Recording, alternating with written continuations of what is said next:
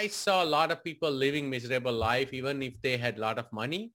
I wanted to show them that there are so many other ways for them to uh, start making money, right? As well as, you know, start becoming healthy. That's why I always talk about health. For me, it's not just having a lot of money. It's, it's that, that is a triangle. The first part of the triangle is financial health, right? That's money, income coming in. Second is your physical health, right?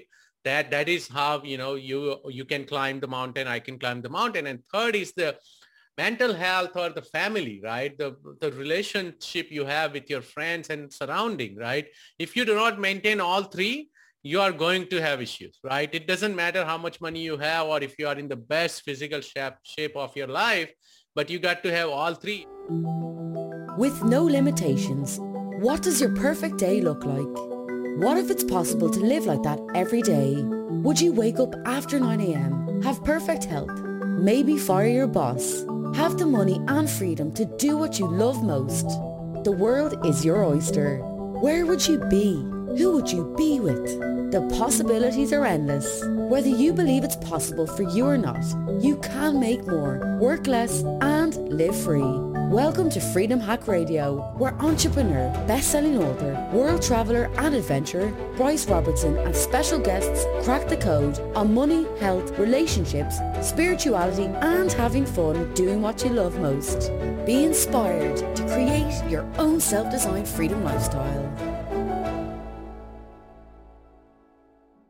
Welcome back to another episode of Freedom Hack Radio. I'm your host, Bryce Robertson. And today, my friends, we have a very exciting topic and an exciting guest. We are going to talk about something very relevant, and that is how to invest in recessionary environments. There's a lot of chaos going on in the world right now. There's a lot of chaos going on in the economy. And uh, we've got a very special guest and friend joining us today, Mr. Alpesh Parmar, who is going to join us to take a deep dive on this. So Alpesh Parmar is an entrepreneur, investor, author, and podcast host. He owns over 500 rental units in markets like Atlanta, Columbus, Birmingham. And besides, he invests in international markets like Belize, Panama, Paraguay, and India. He focuses on mobile home parks and self uh, senior housing facilities. And he has invested in cryptocurrency mining businesses because he believes in blockchain technology technology. Uh, is also a friend of mine and he's a top guy. He's also a joint venture partner. Uh, we've just recently started doing business together. We've got a lot of alignments. Alpesh, welcome to Freedom Hack Radio. I'm really excited to have you here with us today, mate. Thank you so much, Bryce, for having me. And, and thank you for the great introduction as well. Excellent, man. Great to have you here, dude. So one place I'd really, really love to start What's given you the most gratitude today, brother? Today, the most gratitude, I think it's helping investors, right? Helping not only investors, but people who want to get out of the rat race, right? So whenever they reach out to me, I give my time for free. I give them, I co- try to coach them as much as possible. Sometimes they end up investing with me. Sometimes they don't, but at least they find some kind of path. Yeah, that's beautiful, man. You know, there's a lot of chaos going right now in the markets. And um, I think it's really good that investors have some guidance. You know, not everybody has the time to be able to do all the research that we do. And, right. Um, so it's, it's great. Thanks for sharing that one, brother. So um, how do you feel about having hundreds of units now that the eviction moratoriums have been lifted? Oh, it's it's a great weight uh, taken off my back, right? Because all of us were worried for so long. I, I did not understand how even CDC can put an eviction moratorium, but that's how it just rolled for last what year and a half, close to year and a half. Uh, or so finally that it's lifted um, I had another mobile home park where we were having trouble as well, little bit, not crazy, but at least now that it's being lifted, I can go and, you know, evict those tenants who really don't want to pay, right? Because there are tenants who genuinely are not able to pay, right? And we try to help them. That's the whole point, right? We are investing, but we also have some kind of empathy. But there are some tenants who just want to take advantage of the situation and, and they mm. just don't want to pay, right? When government is handing out so much free money, you can spend that money on weed and Netflix, but you can't pay rent. yeah, it's a priorities game, man. You know, and I, I can't even blame the people so much. You know, it's just right. like, you know, the, go- the government's just stepping in right now and trying to really take over in so many aspects. And, you know, I was just about to write uh, out to my investors and put a video together actually on all of the reasons why I believed that the eviction moratoriums couldn't stay in place. You right. know, basically the government was just taking control of landlords' income. And, you know, my main point was the fact that, you know, landlords across America, that's a, you know, think about how much money is backing that space. Yes. You know, it, it wasn't going to last forever. And I'm so glad that the Supreme Court actually ruled it out as being unconstitutional. So now uh, no eviction moratoriums and no foreclosure moratoriums for most of America. There's still a few states that uh, yes. are, are getting phased out but that's that's great um, so you know i'm actually like uh, you know i'm i'm happy about that because obviously we've got a lot of uh, units as well we've got a lot of mobile home yes. park lots it's, we, we don't want anybody else controlling our income. We want to be the ones that control that. That's the good side of things. But now the flip side of things is, is, you know, I know that while these eviction moratoriums were in place and while these foreclosure moratoriums were in place, there was over 10 million households that were behind on rents. Yes. And there was over 10 million households that were behind on their mortgages. And now now that's due. Now people have to actually pay the consequences of yes. that. And so obviously there's a lot up. of people are going to get evicted. There's a lot of people that are going to be foreclosed on. Sure, there's going to be a lag time. Uh, and, and I believe that that means that we're going to see a housing crash right now. And that's going to start as early as fall this year. And it's going to be in full effect by, by summer next year. So I'm just wondering what your two cents are on that. Oh, that's a, that's a great point as well. And actually, I thought that last year the housing housing crash would start. Mm. And then as soon as the Fed started uh, pumping money, right, they started printing, they started putting money back in the economy, actually started going back up, right? And it was ridiculous that everywhere the housing market went up by, I would say, 30 to 50% yeah. in a year. It, it's, it's ridiculous. So at this point, it's, it's, it's way above the peak. It's everything stocks to real estate. Everything is at all time high. And it's about time that we see uh, the correction, right? And then to add to that, what you said, right? Eviction moratorium being lifted, the foreclosure moratorium. There are so many things which went on. They would start lifting all those. And to add to that, the interest rate. Once the interest rates start rising, as of now, of course, again, Fed is keeping the interest rates down so that people keep spending money as soon as the interest rates start rising, I think uh, I think you are on the money there. But if, if not this year, next year, the correction has to start. Yeah, yeah. You know, it's been, we've been in limbo, man. Like I was ready yes. for this to happen in 2019. Me um, too. it's just time for it to happen. But there's, there's all these new rules or, or, or tactics yes. that the government's bringing to the game to try and delay things and, and manipulate the systems. And we, we were just kind of like up in the air. There's this big question mark. Yes. Like when are we going to be able to evict people for non-payment?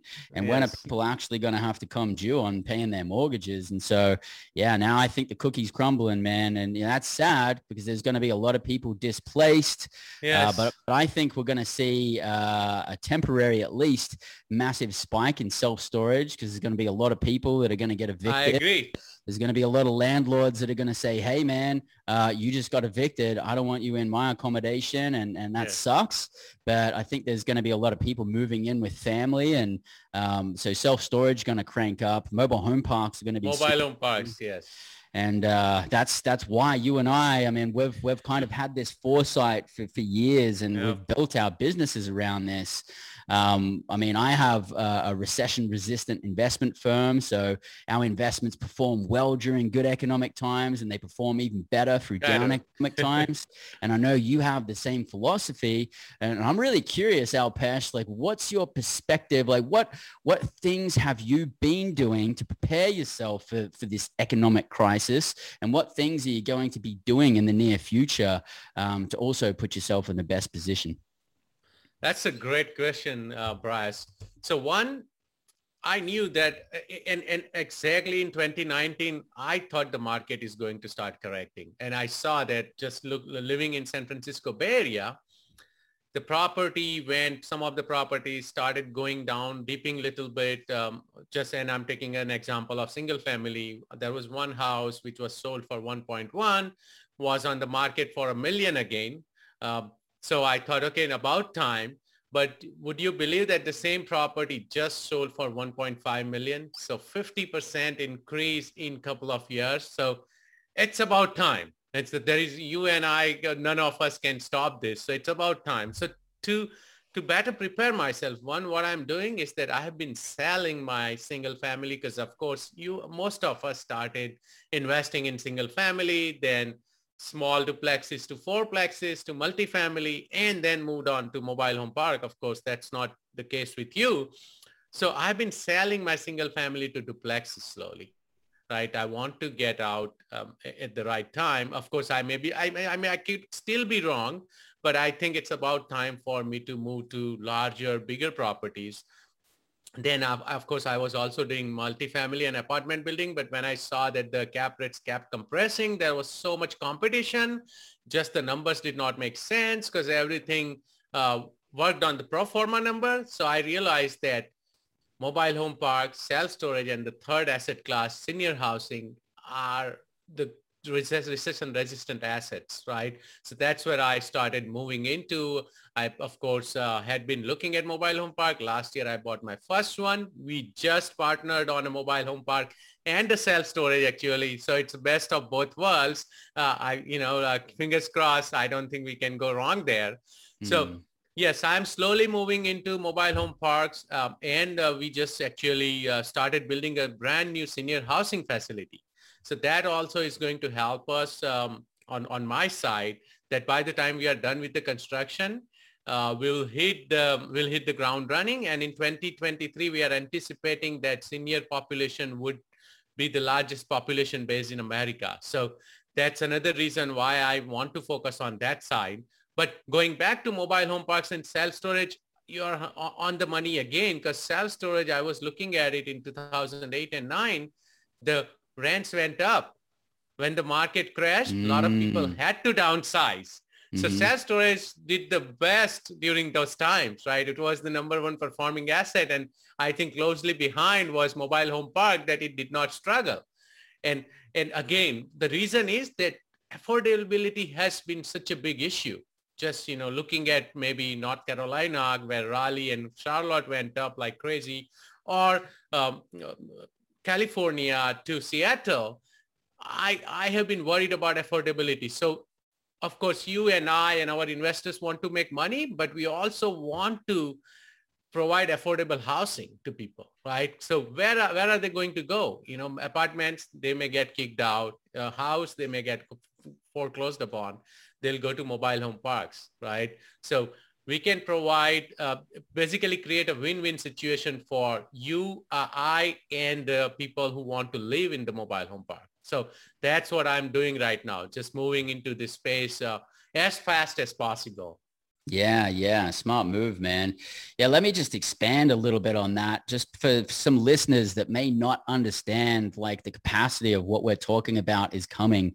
Um, like I said before, they combined with foreclosures or with uh, people who are late on the mortgage and late on their rent, it's over 20 million people yes. um, in the US. And it was 20 million households actually. And if you think about it, okay, well, like the population's about 300 million or something like that. But we're talking about households, okay? There's not 300 million households. Yeah. And then you got to think about which, how many of those people actually are going to be renting a house or, or, or paying for a mortgage. And it's not including kids and other family members. It's just including like the people that are doing that. So if we actually look at the, the amount of people, we got like 20 million people behind on rents and behind on mortgages. That's a massive, massive, wow. massive amount of people in America. Now, right now everybody's running around like acting like it's the roaring 20s and they're like oh man you know house prices is going up and it's just yes. going to rise and rise and rise and you can't help but make money right now with the illusion that it's going to keep going like that but now Eviction moratoriums have been cut off, and that means that by about fall time in 2021, we're going to see uh, a, a, good portion of those 10 million households be evicted. And so now they're going to be displaced. Now they're going to uh, have to try and find other rental real estate. Yes. There's going to be a lot of landlords that won't take them on. Um, and then, you know, fast forward a little bit because the foreclosures are going to be happening, but they're going to take a little bit longer. They're going to take maybe three to six months, maybe even yes. longer. Uh, yeah. Some people to, uh, to if they want to push back on the process. So I think by about summertime next year in 2022, we are going to see the exact opposite of what we're seeing now. Right now, we're seeing, you know, in California, for example, you're probably seeing this. Someone lists a property for 700,000 and then there's like 25, 30 offers. Oh, yes. Asking price. And then it ends up closing at like 850 or something like that. Oh, yeah. It, yeah. Like out of, it's out of this world because there's a there's an undersupply and there's an over demand. Yep. Uh, those tables are going to turn massively. Um, and then we're going to see an oversupply of housing and an under demand because people aren't going to be in the position to be able to get um, to, to buy houses. They're going to be financially bound. Um, lenders are probably going to choke up on lending. And then, like you said, simultaneously, while all this is happening, we are also going to see uh, what's called the silver tsunami, which is like, you just touched on it before, all of the baby boomers, the largest yes. In America right now, uh, you know, retiring, um, you know, moving into like homes. Uh, and all, in addition to that, sometimes some of those people, it's just their numbers up, you know, their time's up, their expiration dates up, however yes. you want about it. And that's the largest population in America. So one, there's going to be a massive need for senior housing. That's just going to be off the hook. Um, and then the second thing is, is there'll be a lot of those people that also pass away and there's all going to be all of these estates and houses that become available. So all these things combined, not even to add in any of the effects if, if this COVID thing or the vaccination thing kicks off and we start to see a lot more people, um, you know, increasing in deaths, I mean, that's going to bring even more homes onto the market. So, you know, I think uh, personally, even with all of those things taken into consideration, I personally think that, you know, uh, self-storage is going to be good, definitely in the short term for the next couple of years. Mobile home parks are still going to be good because there is so much demand for affordable housing. I just can't see. I mean, literally, we'd have to have like, you know, half of America um, be, be in a position where they um, uh, just like displaced for it to be a problem in the mobile home park space. So I, I and at that point, I think we've got bigger problems. And so I just really can't see senior senior living uh, facilities, self storage, and mobile home parks, uh, they're just going to thrive in this environment. And, you know, all those people that are out there fixing and flipping homes and think that they're going to do that and rinse and repeat what happened back in 2008, 2009, I think it's going to be a very, very different story. Um, and sorry to sorry to kind of take the flame on that one, but I really want to drive this home and put that message out there because there's a lot of investors out there that are investing things they don't understand and predict the future. Um, we're, we're, we're, we're ringing the warning bells right now. Um, there's a crash coming and, and I hope you guys are prepared. I know that I've done positioning. I've been doing positioning and taking advance of taking advantage of, you know, awesome interest rates, refinancing. Yes um, positioning in different ways. What other ways are you positioning yourself, Alpesh? Um, I know you're in cryptocurrency as well. You're doing Bitcoin mining. Um, what other things are you doing to kind of protect yourself or hedge against what, what must be happening or have a little bit of diversity against real estate? No, that's a that's a great question as well, and and and I'm glad that you touched on the other point about you know people may pass, there'll be estates and a lot of other things uh, houses will become available or some of those people will move into senior housing and that's why those estates will become available. And a lot of their heirs would not want to you know manage any kind of those houses or estates and they'll just give it up right? They're like okay whatever i can get right away i'm going to sell it for. So that's one thing. How i'm preparing myself is that of course um, real estate it's it's huge. There is one thing i tell people that there are so many ways to make money as well as lose money in real estate, right? Means people start from single family to mo- mobile home park, uh, senior housing, multifamily. You can, uh, I heard, uh, I, I interviewed someone on my podcast regarding parking garages, right? So there is, there is parking lots, there is laundromats, so many things. So one thing I do, of course, I love mobile home parks, self-storage and senior housing. And that's where I want to put most of my money in. But also look at look at it from your overall portfolio perspective and see how else you can diversify. Can you diversify? Maybe right now also I was listening uh, to another guy as well as another friend and they are buying hotels. This was a, such a good time just last year and this year to buy hotels because a lot of hotels had to close down because of COVID, lockdown and whatnot. And one of my, someone I know, he bought a hotel um, which was worth about 9 million something uh, three years ago. And the and the mortgage on it is worth 5 million. The guy the guy bought it for 4.3 million something like that. That's a huge deal. Mm. so some of those you know you can start looking into those right? Because you know people will start going back to traveling at some point. Maybe the market will again correct. But you know as an americans or even you know tourists who come out of or come travel from other parts of the world we we want instant gratitude, right? We want to see a gratification. We want to enjoy these beautiful places, new um, nice uh, hotels, this, that, right? So there is always that travel will come back. So that's another one thing I, I have not invested in, but I'm looking into it as well. If I can, and, and that's not going to be my active investment. Another thing I prefer to do is that go with people who know that particular asset class, right? So you and I partnered on mobile home parks and self-storage because I know I can trust Bryce, right? Uh, senior housing, I went with someone, another partner who I can trust that that's all he does. That's all they know, senior housing. I'm not going to uh, go ahead and buy hotel myself. Of course, I got to find a mentor if I want to do it myself, or I'm going to invest with someone who already knows hotels, right? So that's one mistake a lot of investors make that they try to do it themselves, everything. And, a lot of people may be able to do because they love active, but most of the people realize after owning one single family or one duplex that they are not cut out for this, right? They they need to go with someone. They need to diversify. If they want to scale up, they need to partner or you know invest with someone. So that's how I look at it. Uh, other thing I'm looking at it is that I prefer alternative assets or real assets, right? Because you already mentioned about real estate. I kind of touched upon stock market, right? Stock market is like crazy booming, all time high. I just saw again S&P 500 and Dow and everything hit all-time high, right? Today. And I'm like, what the hell is going on? This is this just does not make sense. So even that is uh, going to drop. So people, if you are just uh, investing in stock market or even in just crypto, look at your overall portfolio. Make sure that you can afford to lose significant amount of capital or if you are in crypto, if you, you have to make sure you can afford to lose everything you have invested in. I love mm. cryptos, but but because I've been studying it for since 2015, I have had a mining company uh, before as well. And then we just started our Bitcoin mining operations this year where we have been paying out just for last two months about 9 to 10% monthly return to our investors. Monthly.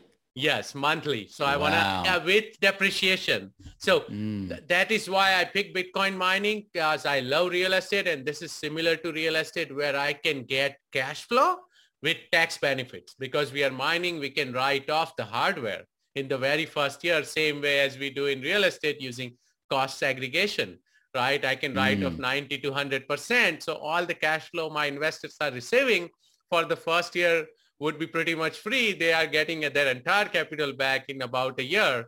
So this is why I like that, that if you can get your capital back, invest in, in, in real assets or assets where you can get tax benefits, cash flow, and if you can get your principal back in one to three years, that's best of both worlds, right? So this is why when we wrote our underwrote our deal, I love that deal because we are looking at it, uh, you know, returning the entire capital within two to three years, right? By mm. end of hmm. year three. That's huge because once I get my money back, I can play with that money in another deal now. Now mm. my hmm. money works in two different deals and I also have reduced my risk exposure, right? So this is some of the things I'm doing.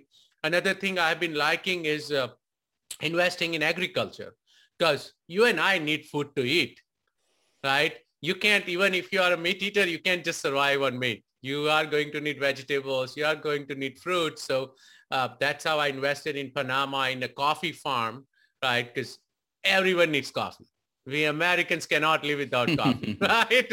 Uh, and chocolate. So I invested in Belize in a chocolate farm, cacao farm, because I, I need chocolate every day. I need to feel good, right? So I, I, I was uh, reading about cacao. That that's one thing that it uh, it it makes you feel good. And funny that during recession, coffee and cacao market went like crazy because everyone needed to feel good. Everyone needed that caffeine.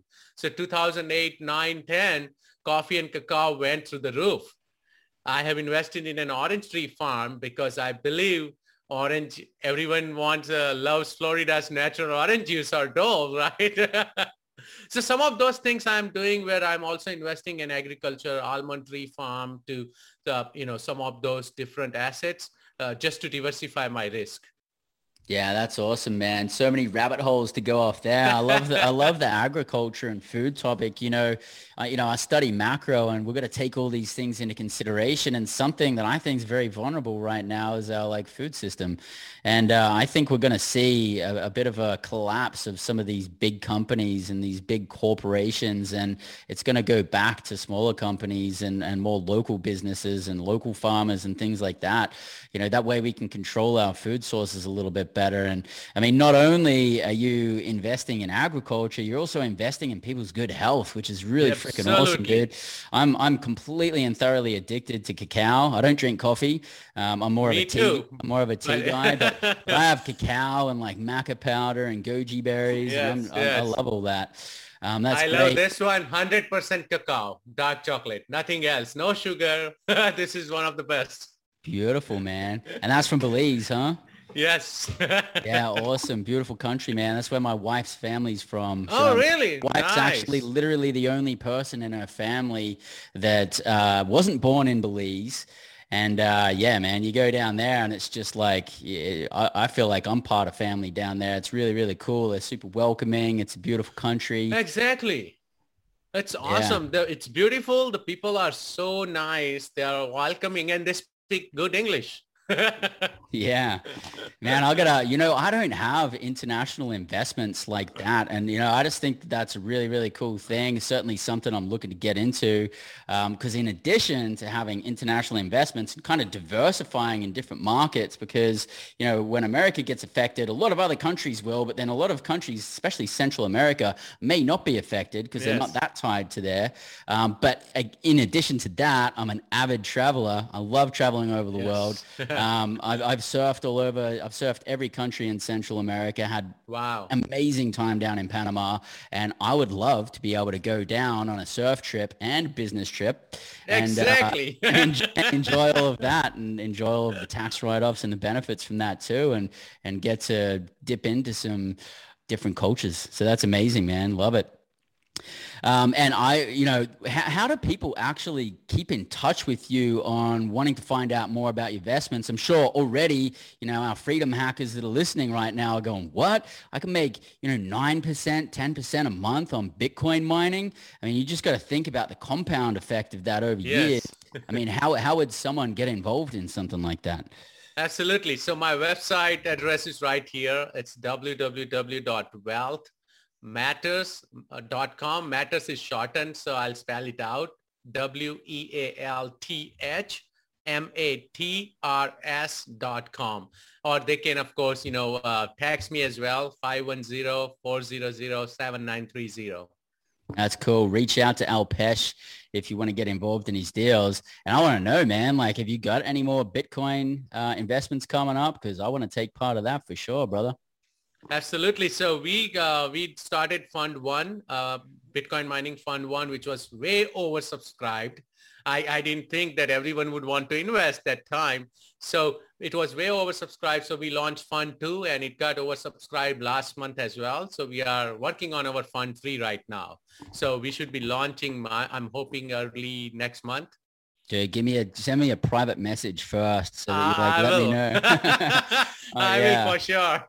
That's awesome. Yeah. So, you know, we're pretty bullish on, on crypto. I know it's definitely a volatile thing. And hey, one thing I just want to make clear to all of our freedom hackers right now, Alpesh and I, we're not CPAs, financial advisors or, or attorneys. We're just talking about what we're doing, uh, sharing some, some information for educational purposes only. You obviously have to consult with your own financial advisors and, and whatnot. Um, we're just telling you what we're doing and what we believe in so you can be a little bit more equipped to do your own research and go out there and make your own decisions. Um, but yeah, we're, we're bullish on crypto. My wife is actually the crypto guru of the household. Nice. You know, like there's sometimes like late at night, I just want to like hang out with her and she's just like deep in crypto land. Oh, wow. And, uh, it's, it's, it's pretty cool, man. I love that she's into it. It, it can get a little bit complex.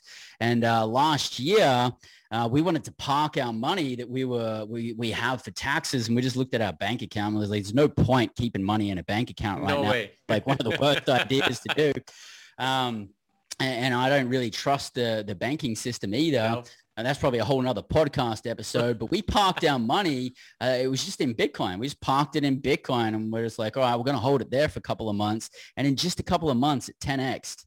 And yeah, uh, wow, like boom, now now we've got tax covered for the next 10 years, you know? And now it's like, oh, do we really want to pull it out or should we just use no. some money?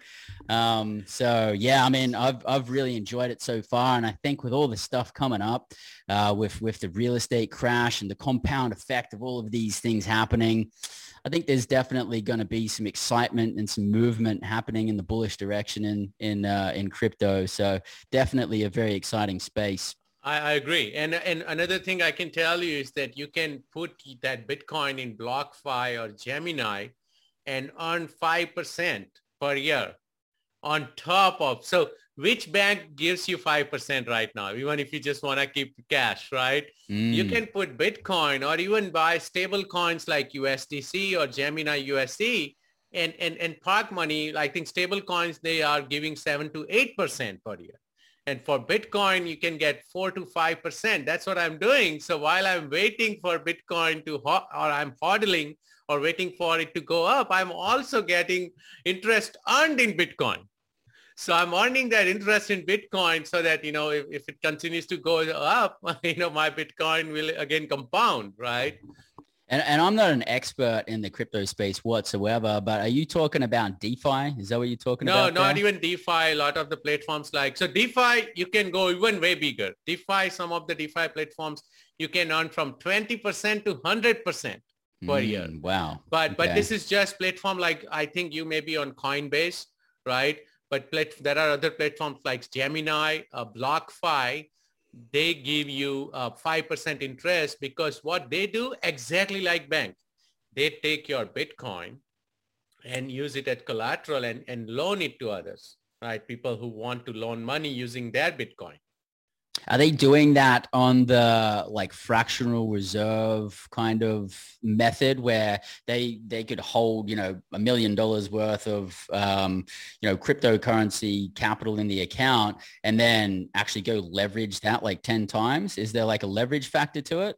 Yes, but they, they're doing it other way around. So you can only leverage if you hold a million worth of Bitcoin, you can only leverage 500,000. Wow. And take so, it out as a loan because they want to make sure because of the volatility. So, so it's actually an thing. honest system. Yes. it's, an, it's, an, honest system that's not going to crumble like a house of cards like exactly. our banking system. Exactly. You wow. got it. that's really cool, man. And, you know, that's actually something that I think is, is it, it's a hot topic in my mind right now is like, where do we place our money? Because I watched a move that Warren Buffett did last year where I mean, you look at Berkshire Hathaway and you get to see what their balance sheet is. Mm-hmm. And for those who don't know what a balance sheet is, it's pretty much it's your report card um, of, of what assets you own and Yo. where they're placed. And that's all, you know, public information. And what he did, I think it was in Q3 of last year.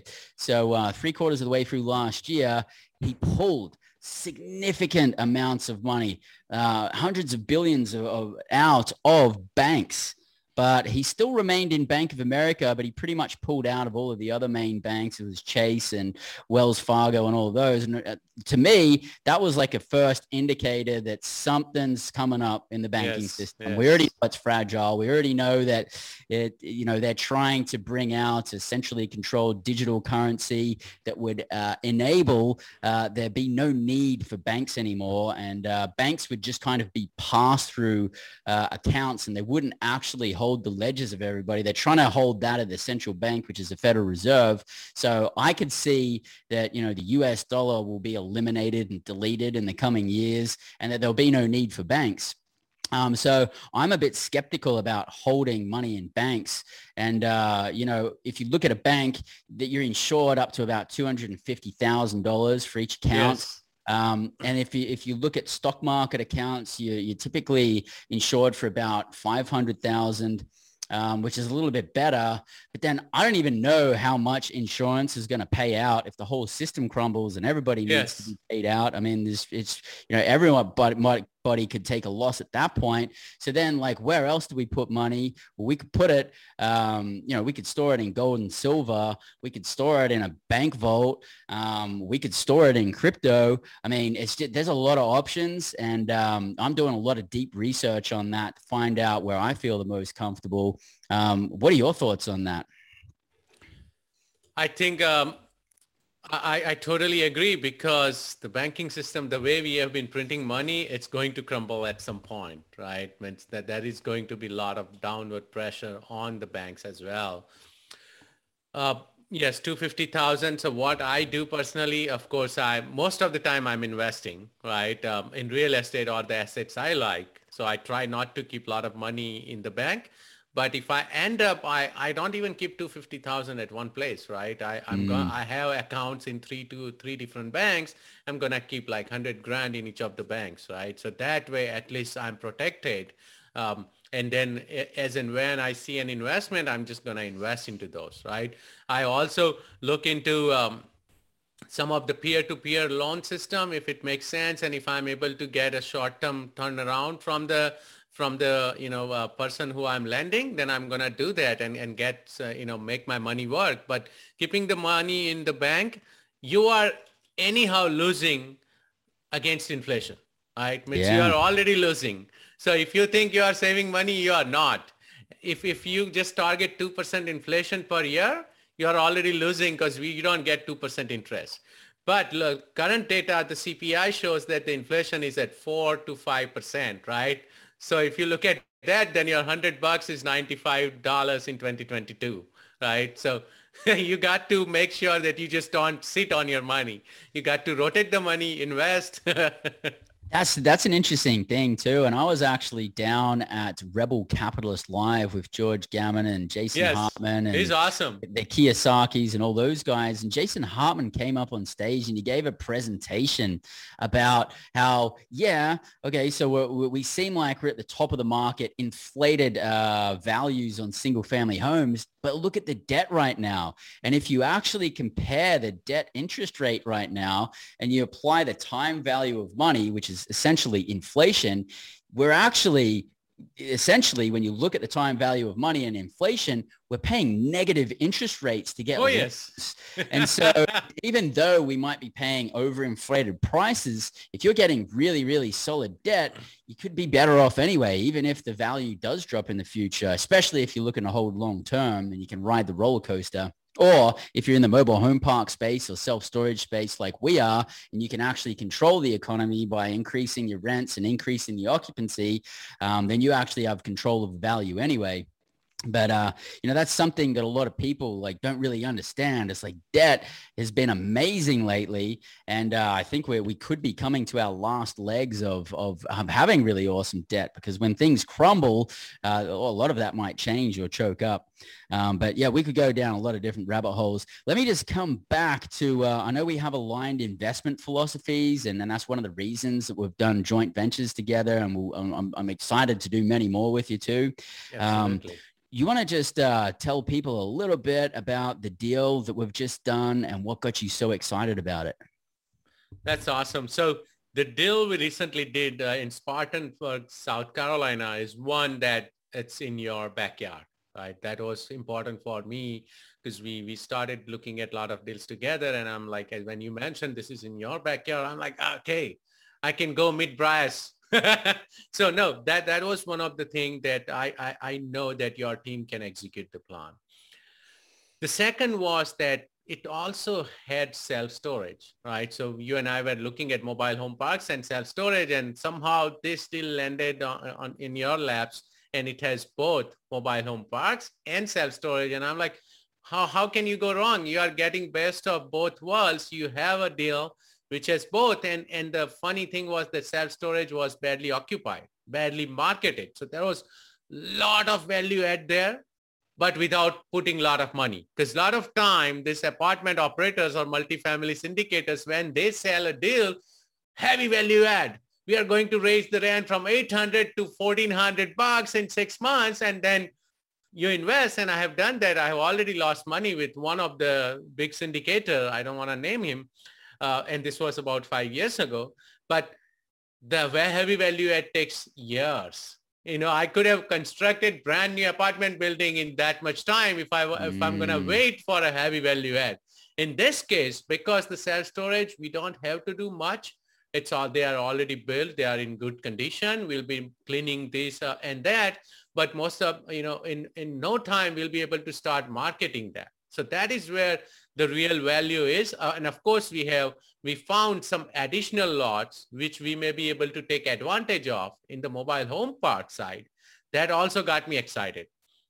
And third, just looking at your conservative underwriting, I'm like, this makes so much sense. If we can return investors' capital in three years, that's win-win for everyone if if I can get my principal back, as I said, I can start playing with the money, and uh, and those same investors may just invest or roll over their funds with us in another deal. So those were the three things, uh, and of course, uh, uh you know, I don't want to uh, I don't want to dump it down, but the market itself, South Carolina and North Carolina, they are growing. They're growing like crazy, the population, the job growth.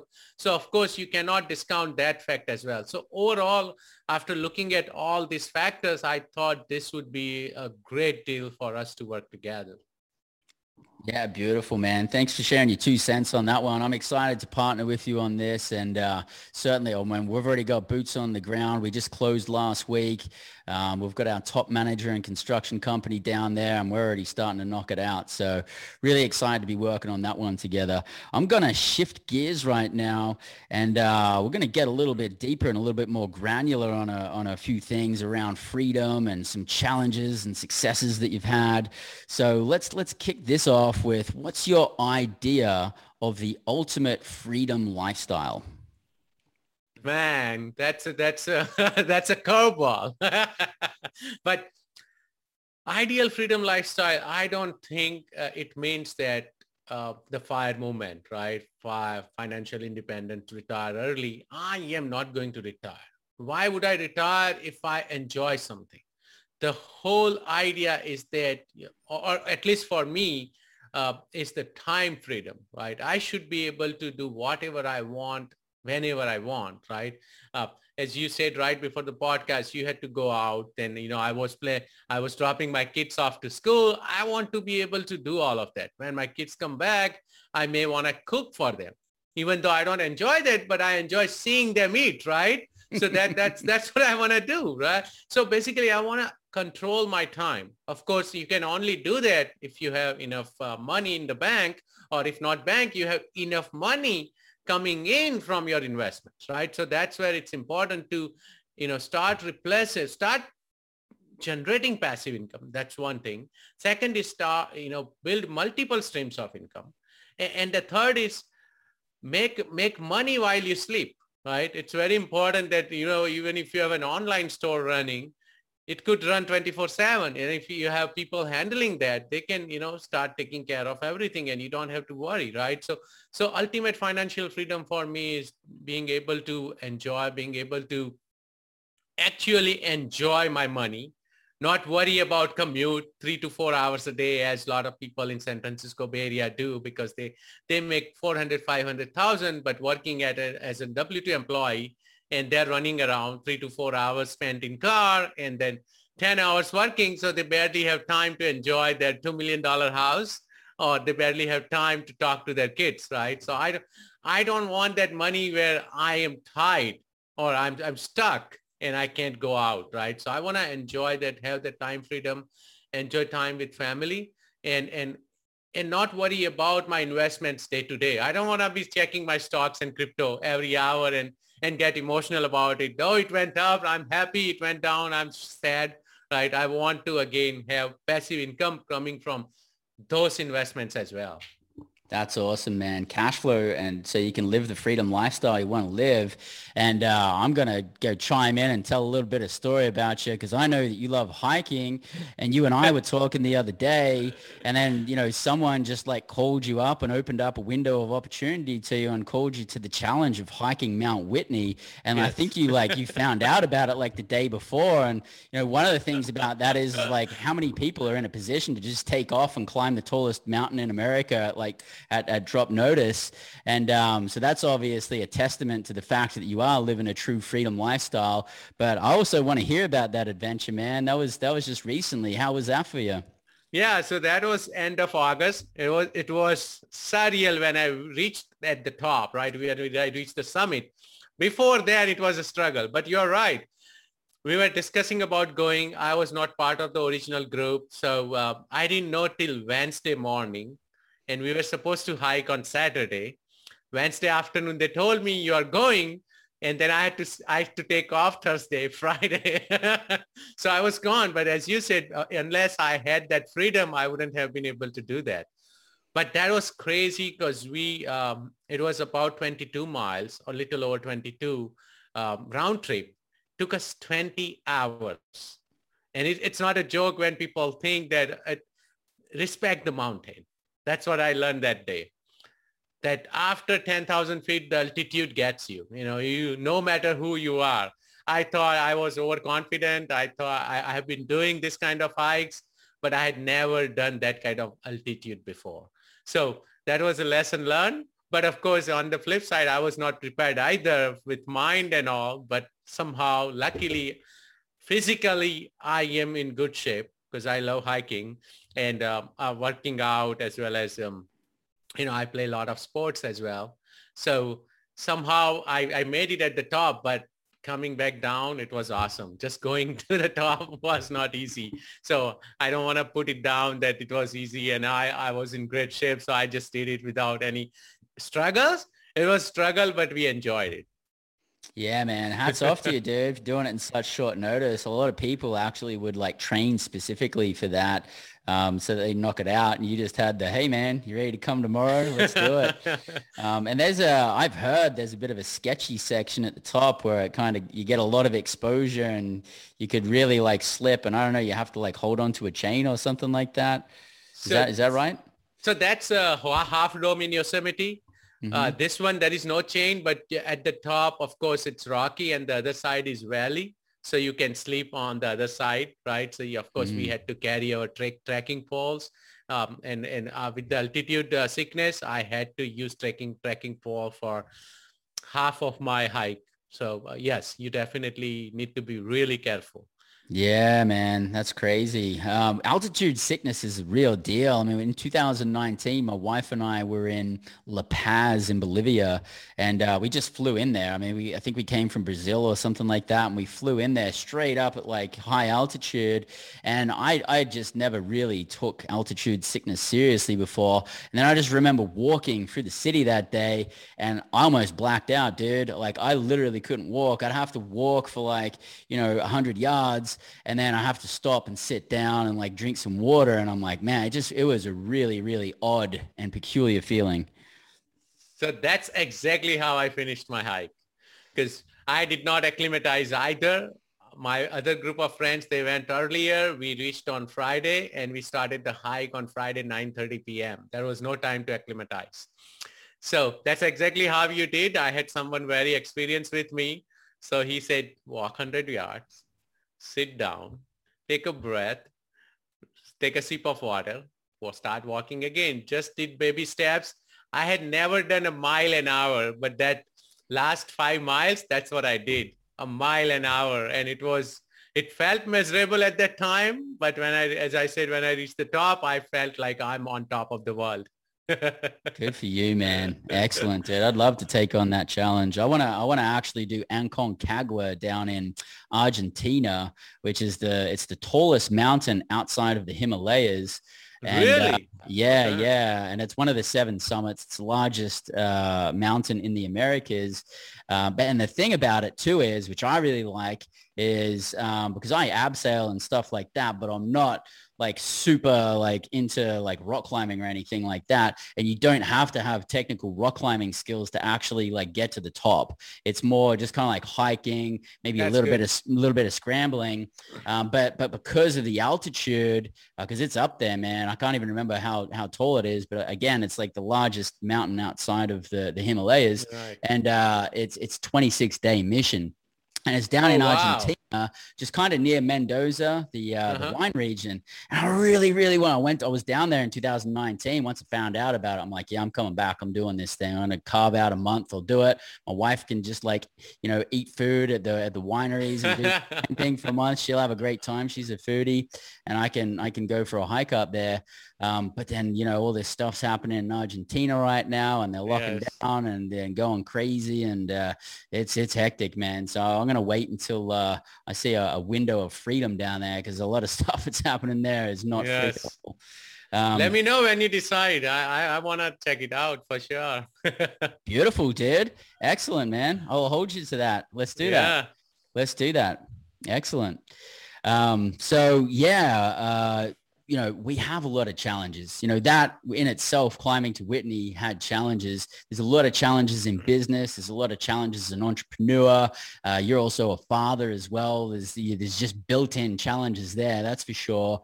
Um, you've been successful in a lot of areas of your life and behind us the, the, people who want to become successful there's always a big reason why we're doing what we're doing the driving force that punches us through our challenges. Uh, do you mind sharing with us what your reason why is? That's a, that's a very deep question, actually. But so my, my why is, uh, of course, my family, right? So that, that has been my why. I want to be able to spend time with my family, enjoy my time with my kids before they grow up. After, once they turn teenagers, they, they would not have time for me, right? And by that time, if I say now I have enough money, I can spend time with you, it would be too late. So that, that was my first why. Second why is that I saw a lot of people living miserable life, even if they had a lot of money. I wanted to show them that there are so many other ways for them to uh, start making money, right? As well as, you know, start becoming healthy. That's why I always talk about health. For me, it's not just having a lot of money. It's, it's that, that is a triangle. The first part of the triangle is financial health, right? That's money, income coming in. Second is your physical health, right? That, that is how, you know, you, you can climb the mountain. I can climb the mountain. And third is the mental health or the family, right? The, the relationship you have with your friends and surrounding, right? If you do not maintain all three, you are going to have issues, right? It doesn't matter how much money you have or if you are in the best physical shape, shape of your life, but you got to have all three. And that, that is my why, because um, I, I started to uh, showing this to people that you got to, even if, let's say my friends had, some of my friends had a lot of money and they were not in good shape, I would ask them, come with me on hike because I want to help you become the best you should be, right? So that you can enjoy your life, you know, later part of the years, right? Same way, if you if someone is having relational issues, I want to help them. I'm not a as as as you mentioned, I'm not you. We are not CPA attorney, or I'm not a psychologist but I, I, I want to understand the issues people are going through and that's that is my why i want to help as many people as possible uh, of course mostly on the financial health and physical health side I'm hearing a lot of contribution happening there from your brother, and I think that's awesome, man. and that's that's actually a side effect of freedom and financial freedom and time and location freedom. Once we've got ourselves grounded and taken care of, then the weight gets lifted off our shoulder. We no longer have to hustle to survive, and now we've got more energy to be able to contribute to other people. So that's that's beautiful, man. Um, I love that. How has that reason why the drive of your family helped you overcome challenges? Wow, that's uh, challenges are always there. You know, every day we just spoke about right before the podcast that this week has been crazy, right? We closed on our uh, mobile home park first day of this week. And and we were on standby trying and then after that also there was a lot going on. So there is always challenges but i look at the end goal right? That this is what i want to be doing. I envision and i recommend people to read a book called the miracle morning by hal elrod mm. right? Huge huge influence on me. That book uh, combined with the go giver club the go giver book by um, bob burg because he talks about you have to give to get something. Most of us want to get something before giving anything, right? So these two books I highly recommend everyone. So what the in the Miracle, Miracle Morning Hal already Elrod talks about is the savers method, where you are scribing things, you are affirming things, and one important thing is the V is the visualization. I always visualize, try to visualize how it would feel if I overcome this challenge? How it would be after this is done, right? Oh yeah. So if I take care of today, oh, I'm going to be able to play badminton with my kids. I'm going to be, I will have time to go to the court and play badminton, right? Or tennis, right? So I try to visualize, or maybe I'll be able to just hang out, you know, uh, with my wife and, and uh, you know, maybe grab lunch or something after we are done with this podcast, right? So uh, every day, uh, if I am hit with a challenge, I try to visualize what's after that challenge. Beautiful, man. Yeah, the power of visualization is huge. And, uh, you know, a lot of our guests on Freedom Hack Radio do have some kind of morning uh, practice or something yes. that they do. you don't have to. It's not like you have to have a morning practice to be successful. But from my experience, when I tap into my morning practice, and I don't do it every morning, but the days I do, I feel so much better. Yes. Everything flows so much better. Um, it's, I mean, we get an opportunity to start the day off right. And uh, I think that's really powerful. So, uh, you know, we're talking about things that are going right. Now let's talk about things that go wrong because not everything's perfect in the entrepreneurial world and we have tons of challenges. So do you mind sharing with us, you know, one of the biggest mistakes that you've made on your path to an entrepreneur? The biggest mistake I made was one that I have an IT consulting business. Um, and it, it when it was doing really great in 2013 to, I would say 2015, we did not expand. Because mm. by this time, I could have sold that business for 10 million or so, and I would have just fully got out, right? So that was one mistake that every entrepreneur, you and I, we wear so many hats that it's a lot of time it becomes tough for you to give up some of those responsibilities, mm. right? It's important to fi- figure that out at the right time not afterwards. That, okay, this is the time where you need to start giving up this space to someone else. You may end up losing, not losing money, but you may have to pay that person to start with. But once, once that person or once that team is, uh, it's, it's ready, right? Once they are, they will be able to generate even more business for you, giving you more time freedom or, or giving you time to focus on the things which matters the most, right? So that was the biggest mistake I made. The second mistake I would say is the we started the crypto mining company in 2017. Again, we tried to do everything ourselves and then gave up, uh, not gave up, but 2019 when the bear market hit, we sold all our coins instead of holding them, right? So instead of not looking at the long-term picture, we decided that okay it's time to you know get out and we'll we'll just focus on something else uh, those coins are worth uh, between four of us that would have they would have been worth about over five to six million right now. So that was another mistake that not looking at the long-term picture Yeah, wow. So, you know, the the pain of the missed opportunities there, yes. you know, I, I think like each time challenges happen, it's like it in, leaves an imprint in our brain yes. and in our physiology. And um, so now you're probably hyper alert of like yeah. the pedal to the metal when you do see the opportunity and like really not wasting an opportunity there. That's great. All these things happen for a reason. So you also have a lot of wins, man. I mean, you're you're checking a lot of boxes. I mean, how do you celebrate your wins? That's that's great. How do I celebrate my wins? Of course, you know, uh, we try to take a vacation, try to actually donate a lot of money as well.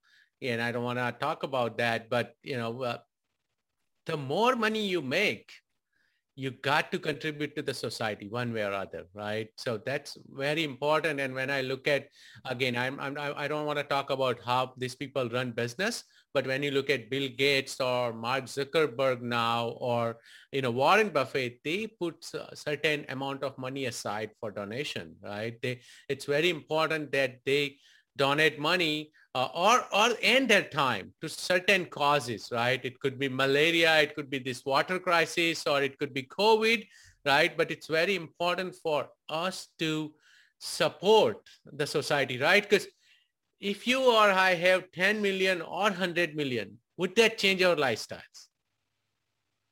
No yeah. right? After certain point it's just a zero in, mm-hmm. in, in, in the entire landscape. You have right? all of so, your needs taken care yeah, of. Exactly. Absolutely. You know, yeah. if you if you have one plane, are you going to buy another plane just for the sake of parking it? mm. So same thing. If I have two cars, they serve the purpose. Maybe I'll have a third weekend car. You don't need 10 different cars to enjoy that life. That that is more show off. But I, I believe that if you take care of people around you, that's that's more important at that point. So I celebrate, of course, my win with you know taking a vacation, um, giving whatever my family needs or wants, right? But also looking at overall picture and see that okay, how much can I contribute to somewhere? Maybe sometimes I even contribute to Red Cross here in India uh, and even other parts of the world but the idea is that how can I contribute? A lot of time, even though we have time freedom and we mentor people by giving our time, but sometimes we don't have enough time to uh, support these causes. Then, you know, at least you have money to support those, those causes for all of our freedom hackers right now, I'm sure you're vibing the fact that Alpesh is high on values of growth and contribution, man. And that's that's something that I also think we're aligned on. So definitely feeling that coming from the heart. A couple more questions here. I'm going to wrap it up because I know you got to go. Um, what's got you excited over the next 12 months? What's got you most excited? I think uh, mobile home parks, huge, huge potential still there as you and I spoke uh, senior housing, and blockchain technology. If you read between the lines, China banned Bitcoin mining. US did not. US is actually accepting a lot more Bitcoin miners, right? A lot of Chinese miners have moved to Kazakhstan, to Canada, to US, right? So blockchain is getting accepted. US is changing the tax laws, right? They are putting that in the tax laws. So, so I think, and Fidelity to Chase, they are all, they all started allowing their high net worth clients to invest in Bitcoins and other cryptocurrencies. Bank of America to Amazon to Microsoft are building blockchain applications. So that's very exciting for me that finally they are adopting a technology which is as transparent as possible, right? Uh, people say that you can do a lot of, uh, you know, a lot of uh, money uh, laundering and stuff using cryptos. No, the highest money laundering happens using cash. Mm. Crypto, you cannot hide. Everything is on blockchain. Mm-hmm. Everything is transparent. Of course, you know, there will always be some bad eggs, right? In anything, be in real estate to cryptos or, you know, in banking industry. But overall, I think blockchain technology is getting me really excited as well because I can see that there are so many use cases. There is so many things you can, a lot of people can build.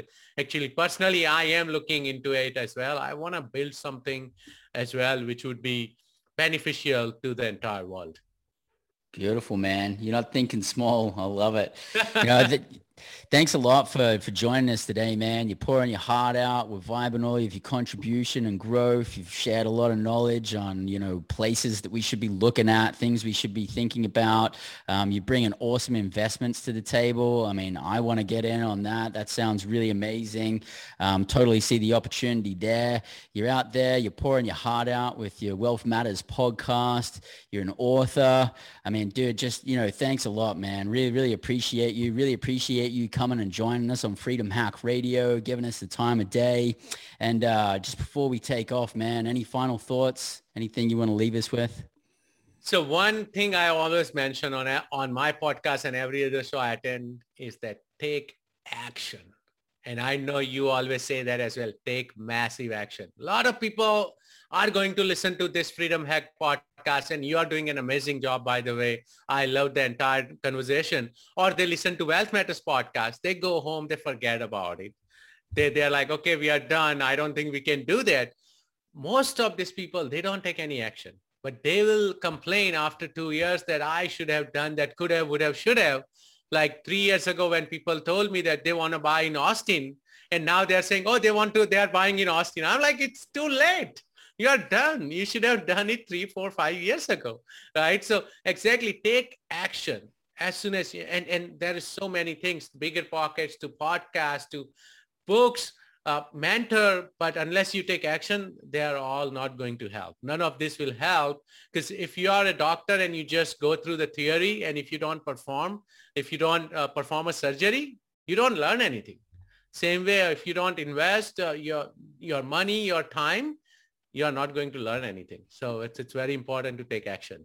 Yeah, that's a really good point, man. I think all you need to know is just the next step. Just just the next step is all you need to know, and then you can figure out the the one after that, beyond that. And something I actually tell myself, and this was taught to me by someone who I respect, and uh, it's it's something I'm reminding myself all the time. It's just like Bryce, stop talking about it and do it. Yes. Know, we can all talk about as, as soon as I catch myself on the second or third time talking about the fact that I'm going to do something, I'm like, dude, like you, you get, you get, you can say it once. You can say, hey, I'm going to do right. this. But once you, once that's coming out of your mouth for the second time, if you're not taking action towards it, you're just talking about it and you're not doing yes. it. So, so uh, great, great way to wrap things up there. Again, thank you so much for sharing your time, your knowledge, your heart, your wisdom. Um, you're a great guy, man. Super stoked to be in business with you. Um, really excited to keep the momentum going. And for those uh, who are listening right now, Freedom Hackers, how can they keep the momentum going with you and reach out? I know you touched on it before, but how can people keep in touch with you, brother? Absolutely. They can go visit my website, www.wealthmatters.com, wealthmatters.com. We are also on Facebook and LinkedIn. So if you search Wealth Matters, you can reach out to me via Facebook and LinkedIn. And of course, feel free to text me at 510-400-7930. Thank you so much, uh, Bryce. And, and the feeling is mutual, by the way you are an amazing guy, amazing person to work with. Uh, we thoroughly, I thoroughly enjoyed our, you know, closing and everything, the entire deal. So I'm looking forward to do way, a lot more deals with you in near future. Beautiful, man. I thank you. Thank you very much for that. That means a lot to me. I really, really appreciate it. And I'm so stoked to be, you know, aligned with people like you in business. It just makes my day so much better. Um, so thank you all of our freedom hackers that are listening. This is Alpesh Parmar that's been joining us today from Wealth Matters, pouring his heart out and helping people, uh, contributing to people all over the world, making people healthier and wealthier. Love it. Um, so let's keep the momentum going with him and Thank make you. sure you reach out and um, talk to him about his upcoming Bitcoin mining project that he's got going on there. If you're interested in making monthly cash flow, that is. So once again, thank you all for joining me today. I'm your host, Bryce Robertson. And until next week, live large and live free. G'day, this is Bryce Robertson. I'm your host here at Freedom Hack Radio, and I truly, truly hope that you got a ton of value out of the episode that we just shared with you. And if you did, make sure to subscribe on your YouTube channel. Make sure to subscribe to your favorite podcasting platform. Hit the notification button so you can find out about the next episodes as they come out. Because if you haven't achieved financial time and location freedom, you really need to be dialed in here. So make sure to subscribe and follow us along along as you grow on your path to financial, time, and location freedom here at Freedom Hack Radio.